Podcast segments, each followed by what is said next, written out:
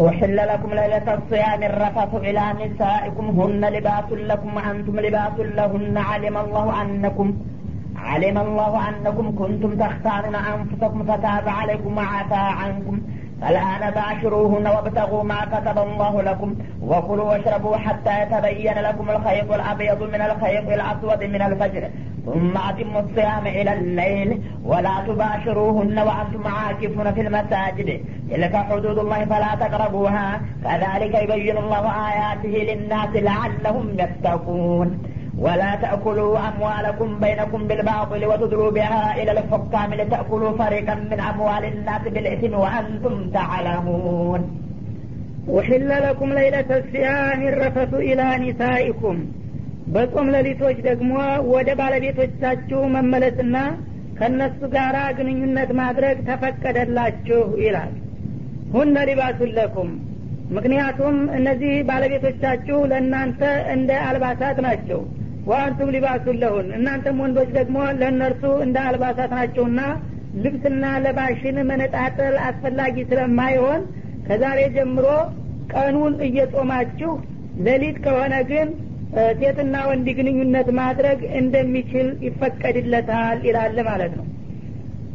አሊም አላህ አነኩም ኩንቱም ተክታኑን አንፉሰኩም። ይህን ማሻሻያ ያመጣበት ምክንያቱ አላህ ስብሓናሁ ወተላ እናንተ በጾም ሌሊቶች ራሳችሁን የምታታልሉና የምትወታለቱ መሆናችሁን ስላወቀባችሁ ነው። ፈታባ አለይኩም። እና ሁኔታው ትንሽ ከብዷችሁ ነውና ልትሳሳቱ የቻላችሁት ከበድ ያለውን ድንጋጌ በዚህ ቀለል ባለው በመተካት ተመለሰላችሁ። ዋአፋ አንኩም። ቀደም ሲልም ደግሞ የተሳሳታችሁ ከሆናችሁት ግለሰቦች በይቅርታ አለፋችሁ። ፈልአን ካሁን ጀምሮ ባሽሩሁን በሌሊት እስከሆነ ድረስ ተገናኟቸው። ወብተቁ ማ ከተበላሁ ለኩም። ስትገናኙ ግን የግል ፍላጎታችሁን ለማርካት ብቻ ሳይሆን አላህ የወሰነላችሁን ዙርየትን ጠይባ ለማገኘትም አቅዳችሁ መሆን አለበት። እንዲሁ ዝም ብሎ ስሜቱን መክፈል ብቻ ሳይሆን በዚህ በመገናኘት ሷሌ የሆነ ዝርያ አገኛለሁ የሚለውን ሀሳብ እንደገና ደግሞ ራሴን ከሀራም እጠብቃለሁኝ። ሴትዮዋንም ከመጥፎ ሀሳብ እገት አለሁኝ የሚል መልካም ንያ ይዛችሁ ከተገናኛችሁ ሌሊት እስከሆነ ድረስ ምንም ወንጀል የለባችሁም ተፈቅዷል ይላል። ወኩሉ ወሽረቡ እንደገና ደግሞ በዚሁ በጾም ሌሊቶች ብሉ ጠጡ። ሀታ የተበየነ ለኩም ልኸይጡ ልአብየዱ ምን ልኸይጥ ልአስወዲ ምን ልፈጅር ነጩ ክር ከጥቁሩ ክር ተለይቶ እስከሚታይ ድረስ እስከሚታወቅ ድረስ ይላል። እና ሌሊት ደግሞ እንግዲህ መንጋት አለመንጋቱን የተለያዩ መሳሪያዎች ስላልነበሯቸው ያስቸግራቸው ነበር። በተለይ አየሩ ደብዛዛ ዳመና ዝናብ በሚሆንበት ጊዜ ይቸገሩ ስለነበረ አንዳንድ ጊዜ ቀድመው ይበሉና ሌሊቱ በጣም ይረዝምባቸዋል እንደገና ቀኑ ይከብዳቸዋል ማለት ነው። አንዳንድ ጊዜ ደግሞ ገና አልነጋም እያሉ ሲበሉ ነግቶ ረፍዶ ይገኝ ነበረ። ስለዚህ አላህ ስብሓናሁ ወተላ የፈጅሩን ወገገንና የሌሊቱን ጨለማ በክር መሰለውና ነጩ ክር ተጥቁሩ ክር እስከሚለይ ድረስ መብላት መጠጣት ትችላላችሁ አላቸው ማለት ነው። ይህ በተባለበት ጊዜ አንድ ሰሀቢ ሁለት ክሮች ነጭና ጥቁር ክር አዘጋጀና ቤት ውስጥ አስቀመጠ ይባላል። በዛሂሩ ስለገባው እና እነሱን እያየ ዝም ብሎ ይበላል እንዴት ነው የዛሬ ወደ ሳይነጋ ምሳ እያለ ኋላ በሩን ሲከፍት ረፍዶ አገኘው ይባላል። ኋላ ሂዶ ለነቢያችን ነገራቸው። ወኩሉ ወሽረቡ ሀታ የተበየነ ለኩም ልኸይጡ ላብየቱ ምን ልኸይጥ ላስወዲ ብሏል እና በዚህ መሰረት ሁለት ክሮች አዘጋጅቼ ነጩ ተጥቁር እስከሚለይ ድረስ ስበላ ቆይቼ ብከፍተው ረፍዶ አገኘሁት።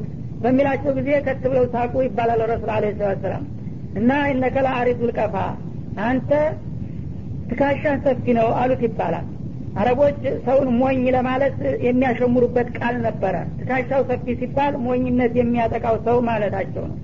ኢነማሆ በያዱ ፈጅሪ ወሰዋዱ ሌይል ይህ አንተ የምትለው ክር ሳይሆን አላህ እኮ ሀታ የተበየነ ለኩም ልኸይጡ ልአብየቱ ምን ልኸይጥ ልአስወዲ የሚለው የንጋቱ ወይም የፈጅሩ ወገገን ከሌሊቱ ጨለማ ተፈልቅቆ እስከሚታይ ድረስ ማለቱ እንጂ አንተ ያስቀመጥከው ገመድ እስከሚታይ ማለት አይደለም በማለት አብራሩለት። ኋላም ይህ አያቱ መጣ ማለት ነው። እና የሚቀጥለው ማብራሪያ ስላልነበረ ነው አያቱ ሊያሳስበ የቻለው። ሚነል ፈጅር አለቀጥሎ እና ልክ ነቢዩ እንደፈሰሩት የነጩ ክር ከጥቁሩ ክር እስከሚለይ ማለት ከጨለማው መካከል የፈጅር ወገገን እስከሚታይ ማለት ነው አለ። ثم አቲሙ ሲያመ ኢለለይል ከዛ በኋላ ታዲያ ፀሐይ እስከምትጠልቅ ድረስ ጾማችሁን አሟሉ። ፈጅር እስከሚወጣ ድረስ ተበላችሁ በኋላ ከዛ ቀጥሎ ፀሐይ እስከምትጠልቅና ምሽቱ እስከሚመጣ ድረስ ከማንኛውም የምግብ የመጠጥ የግንኙነት ስራ መቆጠብ አለባችሁ ይላል። ወላ ቱባሽሩሁን ሴቶችን ደግሞ አትገናኙ። ወአንቱም አኪፉነ ፊል መሳጅድ እናንተ በመስጅዶች ለዒባዳ ተጠምዳችሁ በምትቆዩበት ጊዜ ይላል። እንግዲህ የዒባዳ የእቲካፍ ዒባዳ የጀመረ ሰው እቲካፉን ጨርሶ እስከሚወጣ ድረስ በሌሊትም ሆነ በቀን ግንኙነት ማድረግ የለበትም ተቃራኒ ጾታ ጋር ማለት ነው። በአንድ መልኩ ኢቲካፍ ከጾም የበለጠ ከበደ ማለት ነው። ጾም ሌሊት ሌሊት ከሆነ ይፈቀዳል ቀን ነው እንጂ። እቲካፍ ያለው ሰው ግን እቲካፉን እስከሚጨርስ ድረስ በሌሊትም ሆነ በቀን ከተቃራኒ ጾታ ጋር ግንኙነት ማድረግ አይፈቀድለትም ማለት ነው። ትልከ ሁዱዱላህ እና ጾምን በሚመለከት አሁን የተነገሩት ነጥቦች እነዚህ የአላህ ድንጋጌዎች ናቸው። ፈላ ተቅረቡሃ እነሱን ለመተላለፍ አትቅረቧቸው። የአላህ ስራ ወይም አትስራ ብሎ የደነገገውን ነገር ማንም ሙሚን የሆነ ሰው እንኳን ሊያልፍ ቀርቶ ለማለፍ መቃረብ ሊቃጠው አይገባም ማለቱ ነው። ከዛሊክ ዩበይኑ ላሁ አያቲህ አሁን በተነገረው መልኩ አላህ ስብሓናሁ ወተላ የመመሪያ አንቀጾችን እንደዚህ እያደረገ ይገልጻልና ያብራራል። ሊናሲ ለተከታዮቹ ለአማኞች ሙስሊሞች ለአለሁም የተቁን ጌታ የሚጠላውን መጥፎውን ሁሉ አውቀው ይልቁና ይጠነቀቁ ዘንድ ለማስቻል በዚህ መልክ መመሪያውን ይገልጻልና ያብራራል ይላል። እና እንግዲህ ቀደም ሲል ሴቶች በሌሊት ግንኙነት ማድረግ ይፈቀድላችኋል ያለው ማሻሻያ የመጣው ከተከለከለ በኋላ ነው። መጀመሪያ አወለል ኢስላም ላይ ረመዷን ገብቶ እስከሚወጣ ድረስ በሌሊትም ሆነ በቀን ግንኙነት ክልክል ነበረ። በሌሎች የሃይማኖቶች ቀደም ሲል እንደነበረው ማለት ነው። እና በዛ ሁኔታ ላይ ያሉ አንዳንድ ሰሀቦች መሳሳት ጀመሩ። ሌሊት በሚሆንበት ጊዜ ቀን በቀጥታ ጾሙን ስለሚያፈርስባቸው በጣም ይጠነቀቃሉ። ሌሊት በሚሆንበት ጊዜ አላስችላቸው እያሉ መሳሳት ሲጀምሩ ጊዜ ራሳቸውን ደግሞ ለማጋለጥም እየፈሩ ዝም እያሉ እየደበቁ አንድ ቀን አንዱ ሌላ ቀን ደግሞ ሌላው እየተጨመረ ሄደ ማለት ነው። ከዛ መካከል አንዱ ደፋር በሚሳሳትበት ጊዜ ሂዶ ለነቢያችን ነገረ። እኔ ጠፋሁኝ ተሳሳትኩኝ አላቸው። ምን ሆንክ ሲል ወቃቱ አለምራአቲ ፊለይል በሌሊት ባለቤት ላይ ወደቅኩኝና ያው የምትሰጡኝን መቀጫ ስጡኝ በማለት አላህን በመፍራት ራሱን አጋለጠ። ይህ ጊዜ ሁሉም እንግዲህ የተለያዩ ሰዎች ደርሶባቸው ስለነበረ እሱ ሲያጋልጥላቸው ያም ያም ታቅ እያሉ መጠቃቀስ ጀመሩ ማለት ነው እና አላህ ስብሓናሁ ወተላ ቀደም ሲልም ሲታዘባቸው ስለቆየ ይህ ሰውዬ አሁን ደፍሮ መጠየቁ መመሪያ እንዲመጣ ቻለ ማለት ነው። እንዳለው ይህ ሰውዬ እሱ ብቻ አይደለም የተሳሳተው ሌሎችም የተሳሳቱ አሉ አልተናገሩ ሆነው ነው እንጂ። እና ሁኔታው ግን ከብሏቸው ስለሆነ ከዛሬ ጀምሬ አሻሽሌላቸዋለሁ በሌሊት ከሆነ ሴቶች ለወንዶች ልብስ ወንዶች ለሴቶች ልብስ ናቸውና ለባሽኝ ከልብሱ መለያየቱ ጥሩ ስለማይሆን በሌሊት ከሆነ ተፈቅዶላችኋል ከዛሬ ጀምራችሁ መጠቀም ትችላላችሁ። እና እናንተ ራሳችሁን እንደምታታልሉ ተደርሶባችኋል። ይህ ሰውዬ ጎበዝ ነው ራሱን አጋልጦ አሁን ለሁላችሁ መፍትሄ አመጣ። ሌሎቻችሁ ግን ስትደባብቁት ቆይታችሁ ነበረ። አላህ ይደበቀው ይመስል አላህን እንደምታታልሉ ነገሩን ምስጥር አርጋችሁት ቆይታችኋል ሁኖም ግን ከዛሬ ጀምሮ ተሻሽሎላችኋል ለወደፊቱ መገናኘት ትችላላችሁ በማለት ተለዋጭ መመሪያ ሊመጣ ቻለ ማለት ነው። እና በዛ በአያመል ወህድ እንግዲህ መሳሳትም ጥቅም አለው ማለት ነው። እነዛ ሰዎች መሳሳታቸው ለኡመቶች ጠቃሚና ቋሚ የሆነ መመሪያ እንዲመጣ አደረገ። ወላ ተኩሉ አምዋለኩም በይነኩም ቢልባጢል እንግዲህ ጾምን በሚመለከት ከሞላ ጎደል ይህ ሲሆን ከዚህ በተረፈ እናንተ በፍቃዳችሁ ካልሆነ በስተቀር በግዴታ መልክ እንዲያትበሉ የሚከለክላችሁ ነገር አይኖርም። አንድ ነገር ቢኖር ግን ገንዘባችሁን በምትበሉና በምትጠቀሙበት ጊዜ በህጋዊ መንገድ መሆን አለባችሁ። ከሀላል አልከለክላችሁም። ከሀራም ከሆነ ግን በቋሚ መልኩ ከለክላችኋለሁና ገንዘቦቻችሁን እኔ በማልፈቅደውና በማልወደው ብሉሽ ብላሽና ከንቱ በሆነ መንገድ እንዲያትበሉ ተጠንቀቁ ይላል ሀላልን እንግዲህ ከአመት በአንድ ወር ውስጥ ብቻ ያውም ቀን ቀን ብቻ ነው እንዲቆጠቡ ያዘዘው። ሀራምን ግን ሁልጊዜ ከለክላችኋለሁኝ እኔ በማልፈቅደው መንገድ ገንዘብን ለምን ጊዜውም አትብሉ ይላል። ወትድሉ ቢሃ ኢለልሑካም እንደገና ደግሞ ወደ ባለስልጣናት ወደ ዳኞች ገንዘቦቻችሁን አታቅርቡ። ሊተኩሉ ፈሪቀ ምን አምዋል ናሲ ቢልኢትሚ በዛ ለዳኞች በምትሰጡትና በምታቀብሉት ገንዘብ ሳቢያ የሌሎቹን ሰዎች ገንዘብ በህገ ወጥ መንገድ ለመብላት አስባችሁ እንዳትሰጡም እከለክላችኋለሁኝ ይላል።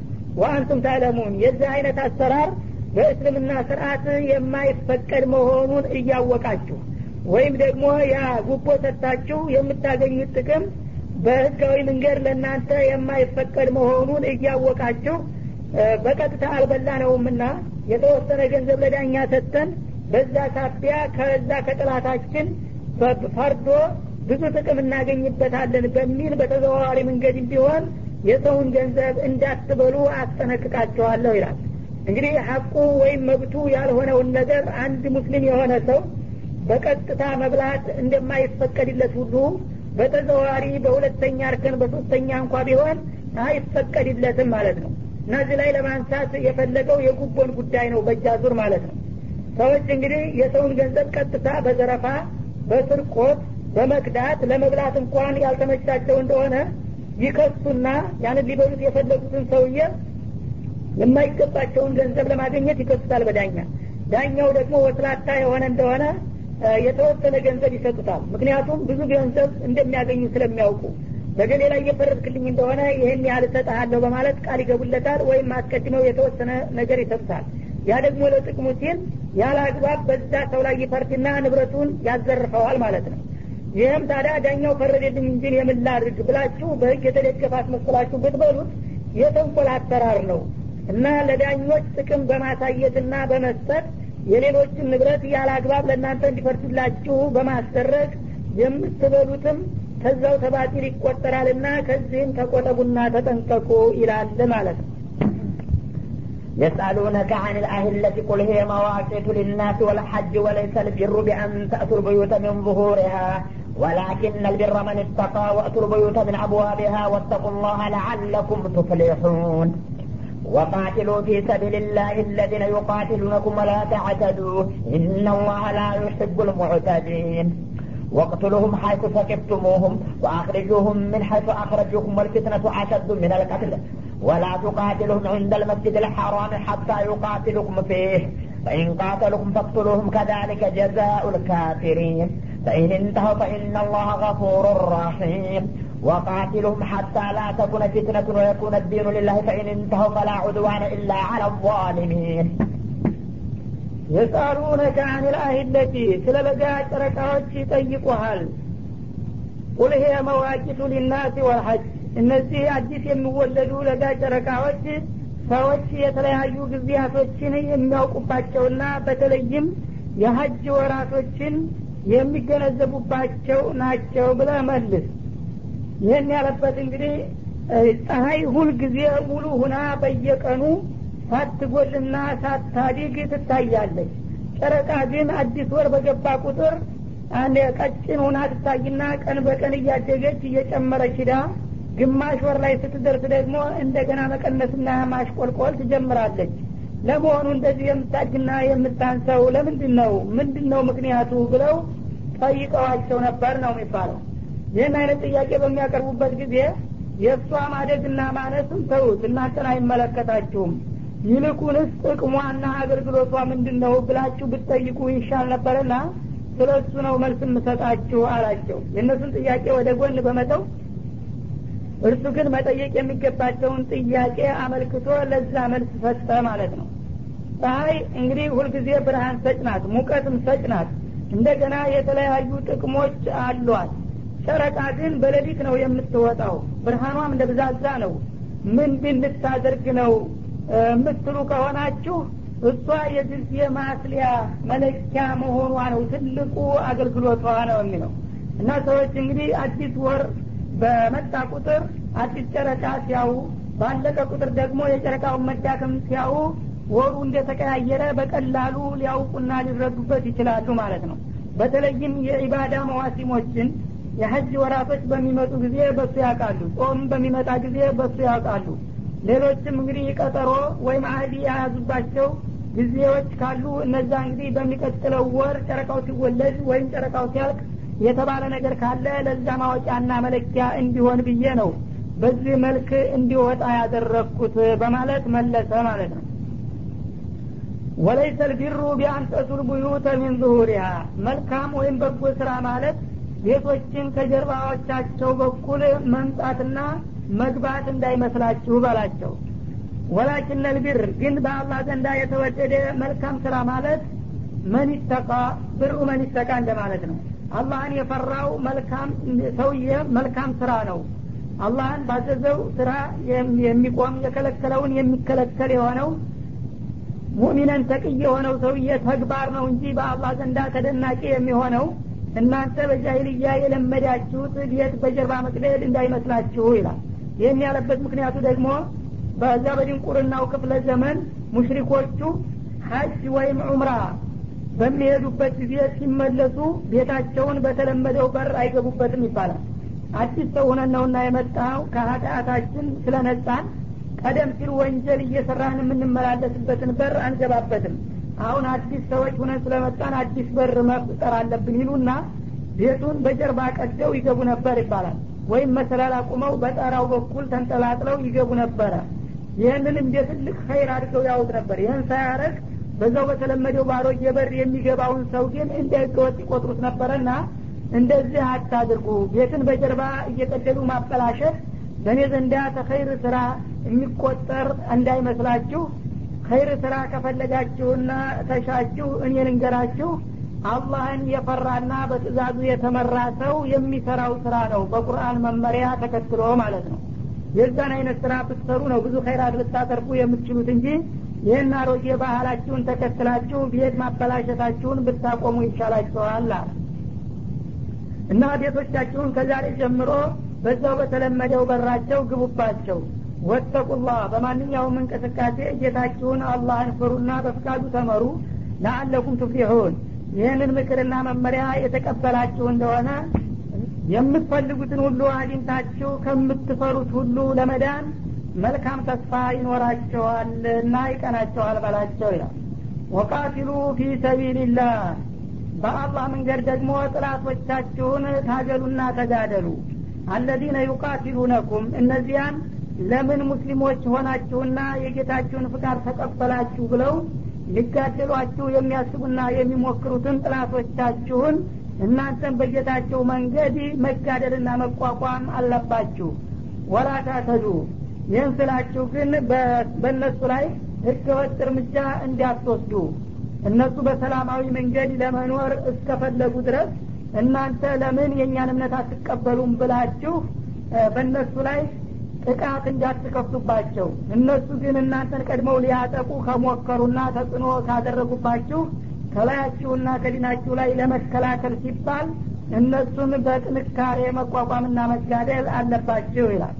ኢነላህ ላ ዩሕቡ ልሙዕተዲን አላህ ከባሮቹ መካከል ደንበር ኃላፊዎችንና ህገ ወጦችን አይወድምና እናንተ በስመ ካፊር እንዲሁ ማንኛውም ሰው መኖር የለበትም ብላችሁ የመጨፍጨፍ ዘመቻ እንዲያስከፍቱ እነሱ ግን በእናንተ ላይ ጥቃት የሰነዘሩ እንደሆነ በአላህ ላይ ብቻ ማለፍ ስለማይገባ የዛ ጊዜ እናንተም ባለ አቅማችሁ ዋጋቸውን ስጧቸው በማለት ጅሀድ ይፈቅድላቸዋል ማለት ነው። እንግዲህ እስልምና ለመጀመሪያ ጊዜ ያው በሰላማዊ ጥሪ ነው ስራውን የጀመረው። ሰዎችን ትክክለኛውን ጌታቸውን በማስተዋወቅ ሰው ሰራሽ የሆኑ ጣዖታቶች የማይጠቅሙና የማይረቡ መሆናቸውን በማጋለጥ እንቅስቃሴውን ጀመረ። የዛ ጊዜ የጥንኩል እምነት ተከታዮች የሆኑት ሀይሎች ለምን የተለመደውን እምነትና አመለካከት ኮንነው እንደገና አዲስ ሀሳብ አመጡብን በማለት እነዚህን በአጭሩ መቅጨትና ማጥፋት አለብን ብለው ቆርጠው ተነሱ ሙስሊሞችን ሊጨፈጭፉ ማለት ነው። የዛ ጊዜ አላህ ስብሓናሁ ወተላ የሙስሊሞቹ ቁጥር ጥቂት ስለሆነ በአንድ ቀን ፉት ብለው ሊጨርሷቸው ስለሚችሉ እስከተወሰነ ጊዜ ቁጥራቸውም አደግ እስከሚል መንፈሳችሁና ጉልበታችሁም እስከሚጠናከር ወደ ጦርነት መግባት አልፈቅድላችሁም። ዝም ብላችሁ እርሳችሁን ነግታችሁ በትዕግስት ተቋቋሙ እያለ ብዙ አመታት ሲከመክማቸው ቆየ ማለት ነው። በተለይ መካ እያሉ በምንም አይነት ጅሀድ አልተፈቀደላቸውም። መዲናም ከሄዱ በኋላ እስከ ሁለት አመት ድረስ እንደዚሁ ሳይፈቅድላቸው ቆየ። በመጨረሻ ግን እንደተባለው ቁጥራቸው ከፍ ሲል እንደገና ሲደራጁና የራሳቸው መንግስት ሲመሰርቱ ምንም የጥላቶቻቸው አቻ የሚሆኑበት ደረጃ እንኳ ባይቃረቡም እንግዲህ ከአሁን በኋላ ጥቃት የሚሰነዝሩባችሁ ሀይሎች ካሉ እናንተም ባለ አቅማችሁ ተቋቋሟቸውና ተጋደሏቸው በማለት ፈቀደ ማለት ነው። እና የተሰነዘረባቸውን ጥቃት ለመቋቋም ነው የተፈቀደው ለመጀመሪያ ጊዜ። ከዚያ በኋላ ግን ወላ ታዕተዱ አለ። ጦርነት በሚጀመርበት ጊዜ ደግሞ ያንን በእናንተ ላይ ዘመቻ የከፈተውን ሀይል ተቋቁማችሁ ከመለሳችሁ በኋላ ሌላውን ሰላማዊ የሆነውን ህዝብ በስመ ካፊር ዝም ብለን እናጠፋለን ብላችሁ ዘላችሁ ደግሞ ጉዳት እንዲያታደርሱ ወይም ያልጀመሩባችሁን ጥላቶቻችሁንም ቢሆን እናጥቃና እናጥፋ እንዲያትሉ በማለት የተወሰነ ፍቃድ ነበር የሰጣቸው ማለት ነው እና በዚህ መልክ እንግዲህ እነሱ ካፊር እናጠፋለን ብለው የተነሱ እንደሆነ እንደ ህገወጥ ተቆጥረው አላህ አይወዳችሁም በማለት አስጠንቅቋቸው ነበር። በዚህ ደረጃ ተፈቅዶ ከተጀመረ በኋላ እንደገና ቀስ በቀስ የጥላቶቻቸው እርምጃ አድማሱ እየሰፋ በሚሄድበት ጊዜና እነሱም ደግሞ የበለጠ በሚጠናከሩና ትግሉን በሚለማመዱት ጊዜ ከዚያ በኋላ ፍቃዱም ደረጃ በደረጃ እያደገ እንዲሄድ ተደረገ ማለት ነው። ወቅቱሉሁም እና እነዚህን በእናንተ ላይ ጥቃት የሚሰነዝሩትን ካፍር ጥላቶቻችሁን እናንተም በርትታችሁ ግደሏቸው ባላቅማችሁ ሁሉ። ሀይቱ ተቂፍቱሙሁም ባገኛችሁባቸው ቦታ ሁሉ ማለት ነው። ሌላው ቀርቶ በሐረም አካባቢ እንኳን እነሱ ገብተው ከመጡና ሊያጠቋችሁ ከሞከሩ እዚህ አካባቢ ሐረም ነው ብላችሁ እጅ መስጠት የለባችሁም። በፈለገው ቦታ ስታገኟቸው ግደሏቸው። ወአፍርጁሁም ሚን ሀይቱ አፍረጁኩም እናንተን ቀደም ብለው ካወጡና ካባረሩባቸው ሀገርም አቅማችሁ ከፈቀደ አውቋቸው በተራቸው ይላል። ያው ተመካ አካባቢ የትውልድ ሀገራቸውን ቤት ንብረታቸውን አስጥለው አባረዋቸው ስለነበረ እናንተ ደግሞ በአጠፋው ህዳችሁ እነሱን ከሀገሪቱ ማስወጣትም ይፈቀድላችኋል አላቸው። ወልፊትነቱ አሸዱ ሚነል ሰውን ከእምነቱ ማፈናቀልና ማወናበድ ከግድያ የበለጠ ከባድ ቅጣትና ጥፋት ነው ይላል ማለት ምንድን ነው እናንተን ቀደም ብለው ሲያሳድዷችሁና ሲጨፈጭፏችሁ ነበረ። ከዛ የተረፉትን አማኞች ደግሞ ለምን የእኛን እምነት እስልምና ውስጥ ገባ እያሉ እስልምናን እንዲሰድብና እንዲኮንን የኩፍር ቃላቶችን እንደገና እንዲዘምር ያስገድዱትና ኩፍር ውስጥ ይመልሱት ነበር ማለት ነው። እና መሞትስ በአንድ ፊቱ መገላገል ነው።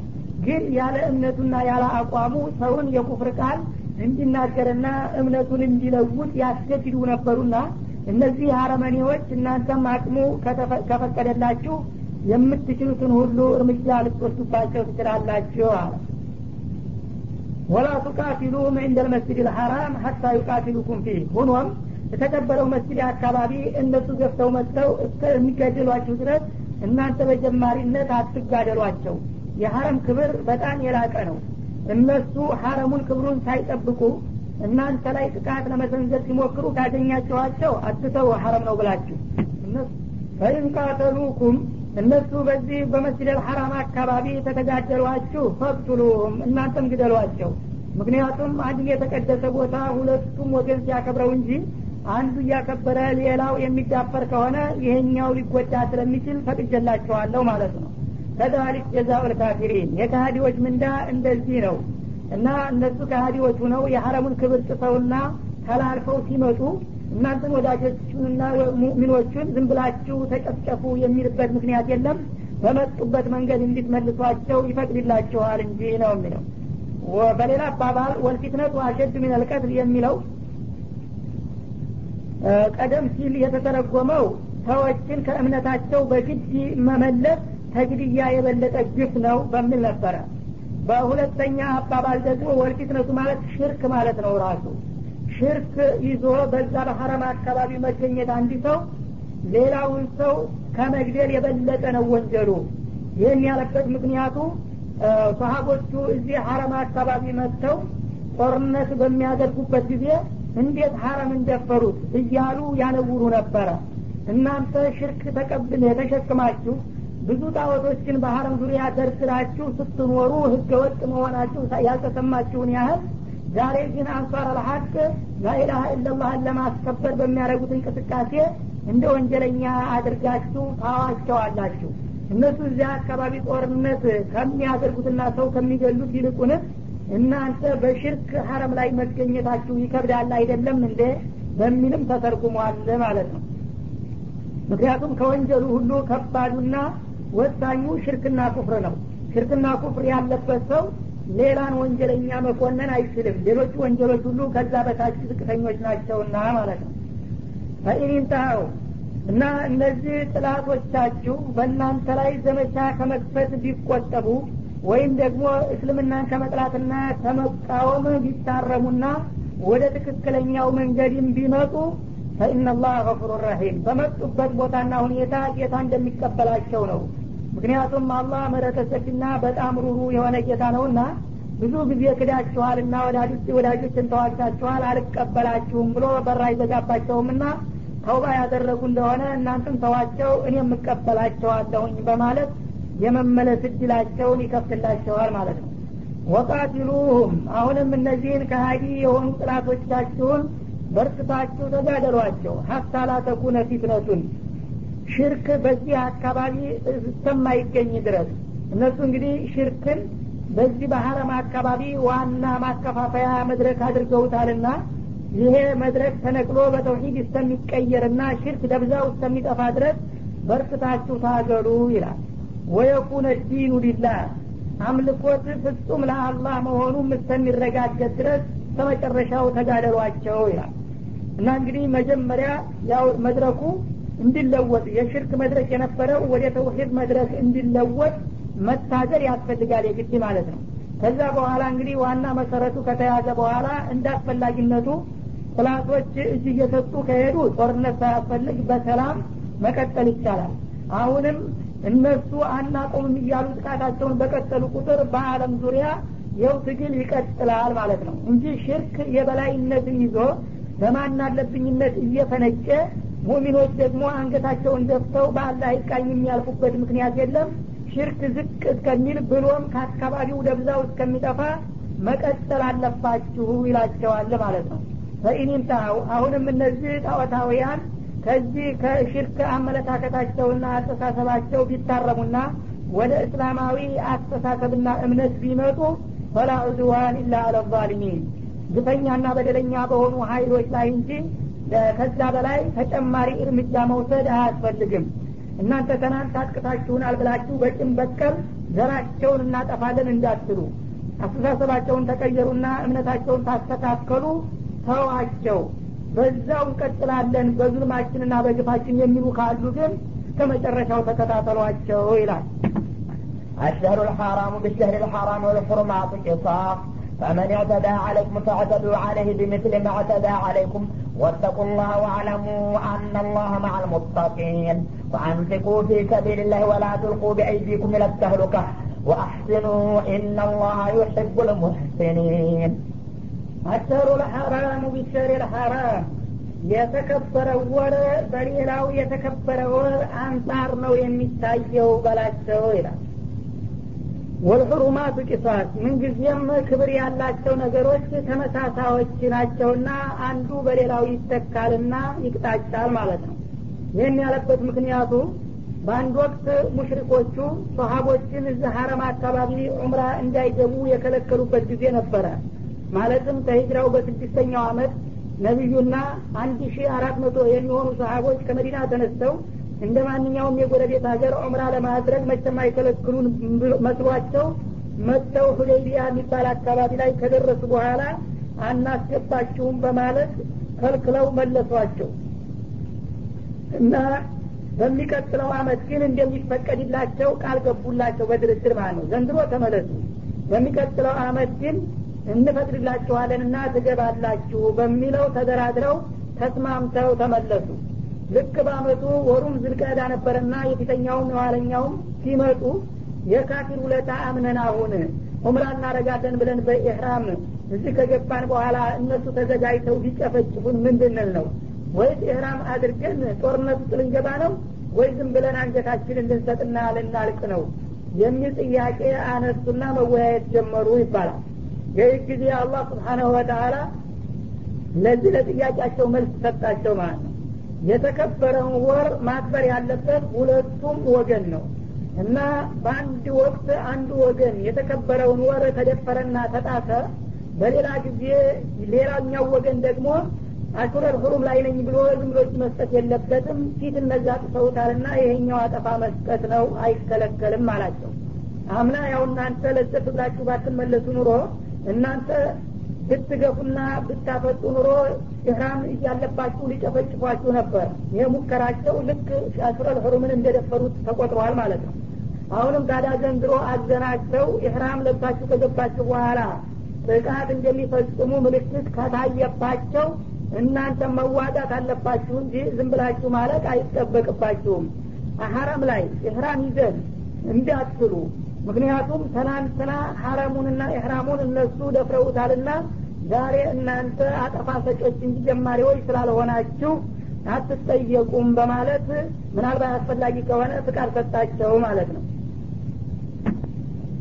እና በዚሁ አጋጣሚ ክብር ያላቸው ነገሮች ተመሳሳይ ናቸው። አንድ ወገን የአንድን ክብር እስከጠበቀ ድረስ ሌላውም በተመሳሳይ ይጠብቅለታል። አንዱ ከደፈረ ሌላው መደፈሩ አይቀርም ማለት ነው። ፈመን ያተዳ አለይኩም እና በእናንተ ላይ ድንበር ያለፈባችሁና ጥቃት የፈጸመባችሁ ወገን ካለ ፈአተዱ አለይ ቢሚድሪ ማተዳ አለይኩም። እሱ በፈጸመው በደል ልክ እናንተም ማጠፋውን መልሱለት። ወተቁላህ ከዛ በላይ ግን አልፋችሁ አላስፈላጊ ነገር እንዳታደርጉ ጌታችሁን አላህን ፍሩ ወዕለሙ ወቁም አናላህ ማአልሙተቂን አላህ የሚፈሩትና ፍቃዱን የሚያከብሩት ከሆኑት ባህሮቹ ጋር በእውቀትና በእንክብካቤው ያለ መሆኑን እወቁና ተጠንቀቁ ይላል። ወአንፊቁ ፊ ሰቢልላህ እንደገና በአላህ መንገድ ደግሞ ገንዘባችሁን አውጡ። ትግል በሚባልበት ጊዜ በነፍስ በአካል ብቻ ሳይሆን በገንዘብም ጭምር ነውና በተለይ ገንዘብ ትልቅ ሚና መጫወት አለበት ጦርነት ላይ። እና ገንዘባችሁን እንዲያትሰስቱ በአላህ መንገድ እስከሆነ ድረስ ለዲናችሁ ግንባታ ሲባል ያለ የሌላችሁን ገንዘብ አውጡ ወላ ቱልቁ ቢአይዲኩም ይለተህሉካ ለጦርነቱ የሚያስፈልገውን ወጪ አናወጣም ብላችሁ በመለገምና በመሰሰት ራሳችሁን በራሳችሁ አደጋ ላይ እንዳትጥሉ። ጥላት ኃይልን አጠናክረው ካልመከቱት በስተቀር ገንዘቤን እንዴት አርጌ አወጣለሁኝ የሚል ሰው በፍቃዱ ያላወጣውን ጥላት ገብቶ ሲመጣ እሱንም ገሎ ገንዘቡንም ማርኮ ይወስደዋልና ለእንደዚህ አይነት ውጤት እንዲያትበቁ ገንዘባችሁን በአስፈላጊ ቦታና ሁኔታ አውጡ ይላል። ወአህሲኑ በማንኛውም ቦታ ጌታችሁ ያዘዘውን መልካም ሁሉ በመስራት አቋማችሁን አስተካክሉና አሳምሩ። ኢናላህ ዩሒቡ ልሙሕሲኒን አላህ ከባሮቹ ስራቸውን አሳማሪና አስተካካይ የሆኑትን ይወዳቸዋል ይላል። ይህም የመጣበት ምክንያቱ አቡ አዩቢል አንሳሪ የተባሉት ሰሀቢይ እንደሚናገሩት በአንድ ወቅት እኛ ትንሽ ስንፍና አሳይተን ነበር አሉ አንሷሮች። መጀመሪያ ነቢዩ እንደመጡና ስራው እንደተጀመረ ያለ የሌለ ሀይላችንንና ጉልበት ገንዘባችንን ሁሉ ለእስልምና ምስረታና ግንበታ እንረባረብ ነበረ። ትንሽ ስንቆይ ጊዜ የሙስሊሞቹ ቁጥር እያደገ ሲሄድ እንደገና ረዳቱ ተባባሪው ሲበዛ ጊዜ ገንዘባችን ቤት ንብረታችን አትክልታችን ተጎሳቁሏልና እስቲ አንዳንድ ጊዜ ለቤታችንና ለንብረታችንም የተወሰነ ጊዜ እንስጠው በማለት ከዲኑ ግንባታ ትንሽ ወደ ኋላ ረገፍ ስንል ጊዜ አላህ ስብሓናሁ ወተአላ ይህንን ማስጠንቀቂያ አወረደልን ይላሉ። ግን ሰው በሚገባ ጠለቅ ብሎ ያልተረዳ ሰው የዚችን አያት ትርጓሜ በተቃራኒው ሊወስዳት ይችላል። ለዚህም ማረጋገጫው በአንድ ወቅት ሩሞች ጋር እየተዋጉ እያሉ ሰሀቦች አንድ በጣም የታወቀ ጀግና ነበር ከመካከላቸው። እና ዙበይር ብኑ ልአዋም ነው ይባላል እሱ በጥላት ምሽግ ላይ ዘሎ ገባ ይባላል። ብቻውን እንዳው እርስ ባህር መሰለው ጥላት መካከል ፈረሱን ቀሰቀሰና መሀል ለመካከል ከፍሏቸው ወደ ማዶ ተሻገረና እንደገና ደግሞ ተመልሶ ወዲህ ማዶ መጣ ይባላል። ይህ ጊዜ አንዳንዶቹ ስብሓናላህ አሉ በመገረም እነሁ ዩልቂ ቢነፍሲ ይለተህሉካ ወላሁ የቁል ወላ ትልቁ ቢአይዲኩም ይለተህሉካ አላህ ራሳችሁን አደጋ ላይ አትጣሉ እያለ ይህ ሰውዬ ዝም ብሎ በጥላት መካከል ወደ ማዶ ተሻግሮ ደግሞ መልሶ ይመጣል። ይህ ራሱን አይኑ እያየ አደጋ ውስጥ መጨመር ነው በማለት እንደ ጥፋተኛ አድርገው ሊኮንኑ ታሰቡ ይባላል። ይህ ጊዜ አቡ አዩብ መካከላቸው ነበረና እረፉ አላቸው እንዳትሳሳቱ።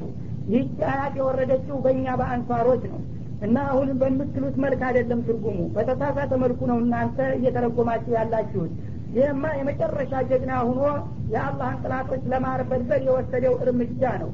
እና ይህ አያት የመጣው ግን ለጅሀድ የሚያስፈልገውን ቁሳቁስ ለማሟላት ወጪ አውጡ በሚሏቸው ጊዜ የሚያቅማሙ ለሆኑት ንፉጎች ነው። ገንዘባችሁን ካላወጣችሁ እኮ ራሳችሁን አደጋ ላይ ትጥላላችሁ። አውጡ በርቱ ለማለት ነው አላህ ያወረደው። እናንተ ግን ጀግኖ እንደገና በጥላት ላይ በጣም አስደንጋጭ የሆነ እርምጃ የወሰደውን ጀግና ህገ ወጥ እንደሰራ አድርጋችሁ ኮነናችሁባት በማለት አረማቸው ይባላል። እና በአሁንም ጊዜ በተለምዶ ሰዎች አንዳንድ ደፋር የሆነ ሰው ዲኑን ለማስከበር እርምጃ ሲወስድ በሚታይበት ጊዜ ከአቅሙ በላይ መስሎ የሚታይ እንቅስቃሴ ሲታይ ወላ ቱልቁ ተብሏል እያለ የፈሪዎችና የሰነፎች ማስረጃ እየተደረገች ትታያለች ማለት ነው። እና አላህ የሚለው በጥላቶች ላይ መወሰድ የሚገባውን እርምጃ በወቅቱ ያልወሰደ ለዛ እርምጃ ደግሞ የሚያስፈልገውን ቅድመ ዝግጅት ለማሟላት የሚያስፈልገውን ወጭ በወቅቱ ያላወጣ ሰው ጥላት ገፍቶ ሲመጣ ራሱን አደጋ ላይ እንደ ጣላ ይቆጠራል በማለት ነው ያስጠነቀቀው ማለት ነው أتموا الحج والعمرة لله فإن أحصرتم فما استيسر من الهدي ولا تحلقوا رؤوسكم حتى يبلغ الهدي محله فمن كان منكم مريضا أو به عدم من رأسه ففدية من صيام أو صدقة أو نسك فإذا أمنتم فمن تمتع بالعمرة إلى الحج فما استيسر من الهدي. فمن لم يجد فصيام ثلاثة أيام في الحج وسبعة إذا رجعتم تلك عشرة كاملة. ذلك لمن لم يكن أهله حاضر المسجد الحرام. واتقوا الله واعلموا أن الله شديد العقاب. الحج أشهر معلومات. فمن فرض فيهن الحج فلا رفث ولا فسق ولا جدال في الحج وما تفعلوا من خير يعلمه الله وتزودوا فإن خير الزاد التقوى واتقون يا أولي الألباب وأتموا الحج والعمرة لله የሐጅንና የዑምራን ስርአት ደግሞ ለአላህ ብላችሁ አሟልታችሁና አስተካክላችሁ ፈጽሙ በላቸው ይላል ፈይን ኡሕሲርቱም የሐጅ ወይም የዑምራ ኢሕራም አድርጋችሁ ወደ ስራው ስትንቀሳቀሱ ጉዞውን የሚያሰናክልና የሚያግድ ችግር አጋጥሞ ብትታገዱ ፈመስተይሰረ ምን ልሀጂ ከኢሕራማችሁ ለመፈታት የቻላችሁትን ሀጂ ማቅረብ ትችላላችሁ ይላል። ሀዲ የሚባለው እንግዲህ አንድ ሰው በኢህራሙ ላይ ለመቀጠል የማያስችል ችግር በሚያጋጥመው ጊዜ ኢህራሙን ዝም ብሎ በነጻ መፍታት አይችልም እና አንድ የሚታረድ እንስሳ መላክ ይኖርበታል ማለት ነው። ከተቻለ ግመል አልበለዛ የቀንድ ከብት ቢያንስ በግ ወይም ፍየል ማረድ ይኖርበታልና አቅሙ የፈቀደውን እንስሳ መላክ ይኖርበታል ከመፈታቱ በፊት ነው የሚለው። ወላ ተህሊቁ ሩኡሰኩም ራሶቻችሁን አትላጩ ሀታ የብሉቀ ልሀዲዩ መሂለሁ የተላከው እንስሳ የሚታረድበት ቦታ መድረሱ እስከሚታወቅ ድረሱ ይላል እንግዲህ አንተ ችግር አጋጥሞ ከሆነ ለመሄድ ለሚችለው ጓደኛ የሀዲውን ገዝታ ትልከዋለህ ማለት ነው። ወይም እሱ ገዝቶ እንዲያርድልህ በእንዲህ አይነት ቀን እደርሳለሁ በእንዲህ አይነት ቀን በእንዲህ አይነት ሰዓት አደርግልሃለሁ ብሎ ቀጠሮ ይሰጠውና በዛ ሰዓት ማረዱ ከተገመተ በኋላ ነው መፈታት ያለበት እንጂ መለክተኛው ከመድረሱና የእንሰሳው ከመታረዱ በፊት ኢህራሙን መፍታት ራሱን መላጨት አይፈቀድለትም ማለት ነው። ፈመን ካነ ሚንኩም መሪضን ከእናንተ መካከል ኢህራም የተለበሰ በኋላ ህመምተኛ የሆነ አው አደም ሚረእሲህ ወይም ደግሞ በራሱ ላይ እውከት ያጋጠመው እንደ ቅማል ወይም እንደ ቁስል ነገር የመጣበት እንደሆነ ማለት ነው ራሱን የሚያስለች ፈፊድየቱን ሚን ሲያሚናው ሰደቃ። ክፍያ ይጠበቅበታል። ያ የሚከፍለው ነገር ጾምም ወይም ምጽዋትም ሊሆን ይችላል ማለት ነው። እንግዲህ ይህንን ኢህራሙን የሚያስፈታ ነገር አጋጥሞት ለመላጨት ግዴታ የሆነበት እንደሆነ ከተላጨ በኋላ ጾም መጾም አለበት ከፋራ ማለት ነው። ወይም ደግሞ ለሚስኪኖች ምግብ መስጠት ይኖርበታል። አሁኑ ሱቅ ወይም የሚታረድ እንስሳ አቅርቦ ማረድ ይኖርበታል። ከሶስቱ አማራጭ አንዱን የቻለውን ማለት ነው። ፈኢዛ አሚንቱም እና በዚህ መልክ እንግዲህ ተፈታችሁ ተቆያችሁ በኋላ ጸጥታ በሚሰፍንበት ጊዜ ያ ችግራችሁ በሚወገድና ለመሄድ በምትችሉበት ጊዜ ፈመን ተመታ ቢልዑምረት ኢለልሐጅ የዑምራን ስራ በሐጅ ወር ሰርቶ በመካከል ረፍት በማድረግ እንደገና ወደ ሀጅ ለመሸጋገር የሚችል የሚሞክር የሆነ ሰው ፈመስተይሰረ ምን ልሀዲ በዚህ መልክ የሰራ እንደሆነ ሁለቱን ኑሱኮች ሀጅና ዑምራን በአንድ አመት በአንድ አካባቢ የሰራቸው እንደሆነ ይህም ደግሞ እንዲሁ በተመሳሳይ መልኩ አቅሙ የቻለውን እንስሳ ማረድ ይኖርበታል ለሹክር ማለት ነው። በአንድ አመት ውስጥ ሀጅንና ዑምራን አከታትሎና አጣምሮ ለመስራት በመቻሉ ለሹክር የአቅሙ የፈቀደውን እንስሳ ማረድ ይጠበቅበታል ማለት ነው። ፈመለም የጅድ ይህ የሚታረደውን እንስሳ ያላገኘ ፈስያሙ ተላተቲ አያሚን ፊል ሀጅ አለማገኘቱን ካወቀው እዚሁ ሀጅ ስራ ላይ እያለ ሶስት ቀናቶችን መጾም ይኖርበታል ወሰባአቲን ኢዳ እንደገና ሌላ ሰባት ቀናቶች ደግሞ መጨመር ይኖርባችኋል። ወደ ቤታችሁ በምትመለሱበት ጊዜ በላቸው ይላል። እንግዲህ ሀጅና ዑምራ በተመቱዕ መልክ የሰራ እንደሆነ አንድ ሰው ያንን በሚሰራበት ጊዜ እንስሳ ማረድ ይኖርበታል ማለት ነው። ያ ካልተቻለ ደግሞ ጾም መጾም ይኖርበታል። ጾሙም ሀጅ ላይ ሶስት ቀን ሲመለስ ሰባት ቀን ይሆንና ቲልከ አሸረቱን ካሚላ ሶስትና ሰባት ሲደመር ሙሉ አስር ይሆናል ነው የሚለው። እነዚህን አስር ቀናቶች መጾም ግድ ይሆንበታል። ዛሊክ እና በተመቱን ምክንያት ሀጂ ማረድ ወይም ደግሞ እሱ ካልተገኘ በአስር ቀን ጾም መተካት የተባለው ነገር ሊመጣ የሚችለው ሊመለን አሉ ሀዲር መስጅድ ልሐራም በተሰቡ በተከበረው መስጊድ አካባቢ ለማይገኝ ሰው ነው ይላል እና ቤተሰቦቹ መኖሪያ ቤቱ እዚሁ ሀረም አካባቢ ከሆነ ተመቶ አያስፈልገውም ሀጂም አይወጅብበትም። ያው እምራንም ራሱን ችሎ በሌላ ወር መስራት ይኖርበታል። ሀጅንም በወሩ በተናቀል ይሰራዋል እንጂ በአንድ ወር ሁለቱን አጣምሮ እንደገና ሀጅ መክፈል አይጠበቅበትም ማለት ነው። ወተቁላህ እና ከዚህ ከትእዛዝ ውጭ ላለመሆን ጌታችሁን አላህን ፍሩ ዋዕለሙ እወቁም አናላህ ሸዲዱ ልዒቃብ አላህ ከፍቃዱ ውጭ የሆናችሁና ጥፋት የፈጸማችሁ እንደሆነ ለጥፋተኞች ቅጣተ ብርቱ መሆኑን እወቁና ተጠንቀቁ በላቸው ይላል። በመሰረቱ እንግዲህ ኢህራም ሲባል ሶስት አይነት መልክ አለው። አንደኛ ኢፍራድ ሁለተኛ ቂራን ሶስተኛ ተመቱዕ ይባላል። ኢፍራድ ማለት ሀጅን በተናጠል ብቻ ጀምሮ መጨረስ ማለት ነው። ኢራን ማለት ደግሞ ሀጅንና ዑምራን በጣምራ መነየትና በአንድ የማካሄድ ስራውን ማለት ነው በሶስተኛ ደረጃ ደግሞ በአንድ አመት አንድ ወር ውስጥ ወይም በተከታታዮቹ ወራቶች መጀመሪያ ዑምራን ይሰራና ከዑምራው ተፈቶ እረፍት ካደረገ በኋላ ወደ አሁኑ ቀጠል አድርጎ ደግሞ ሀጅ መስራት የሚል ነው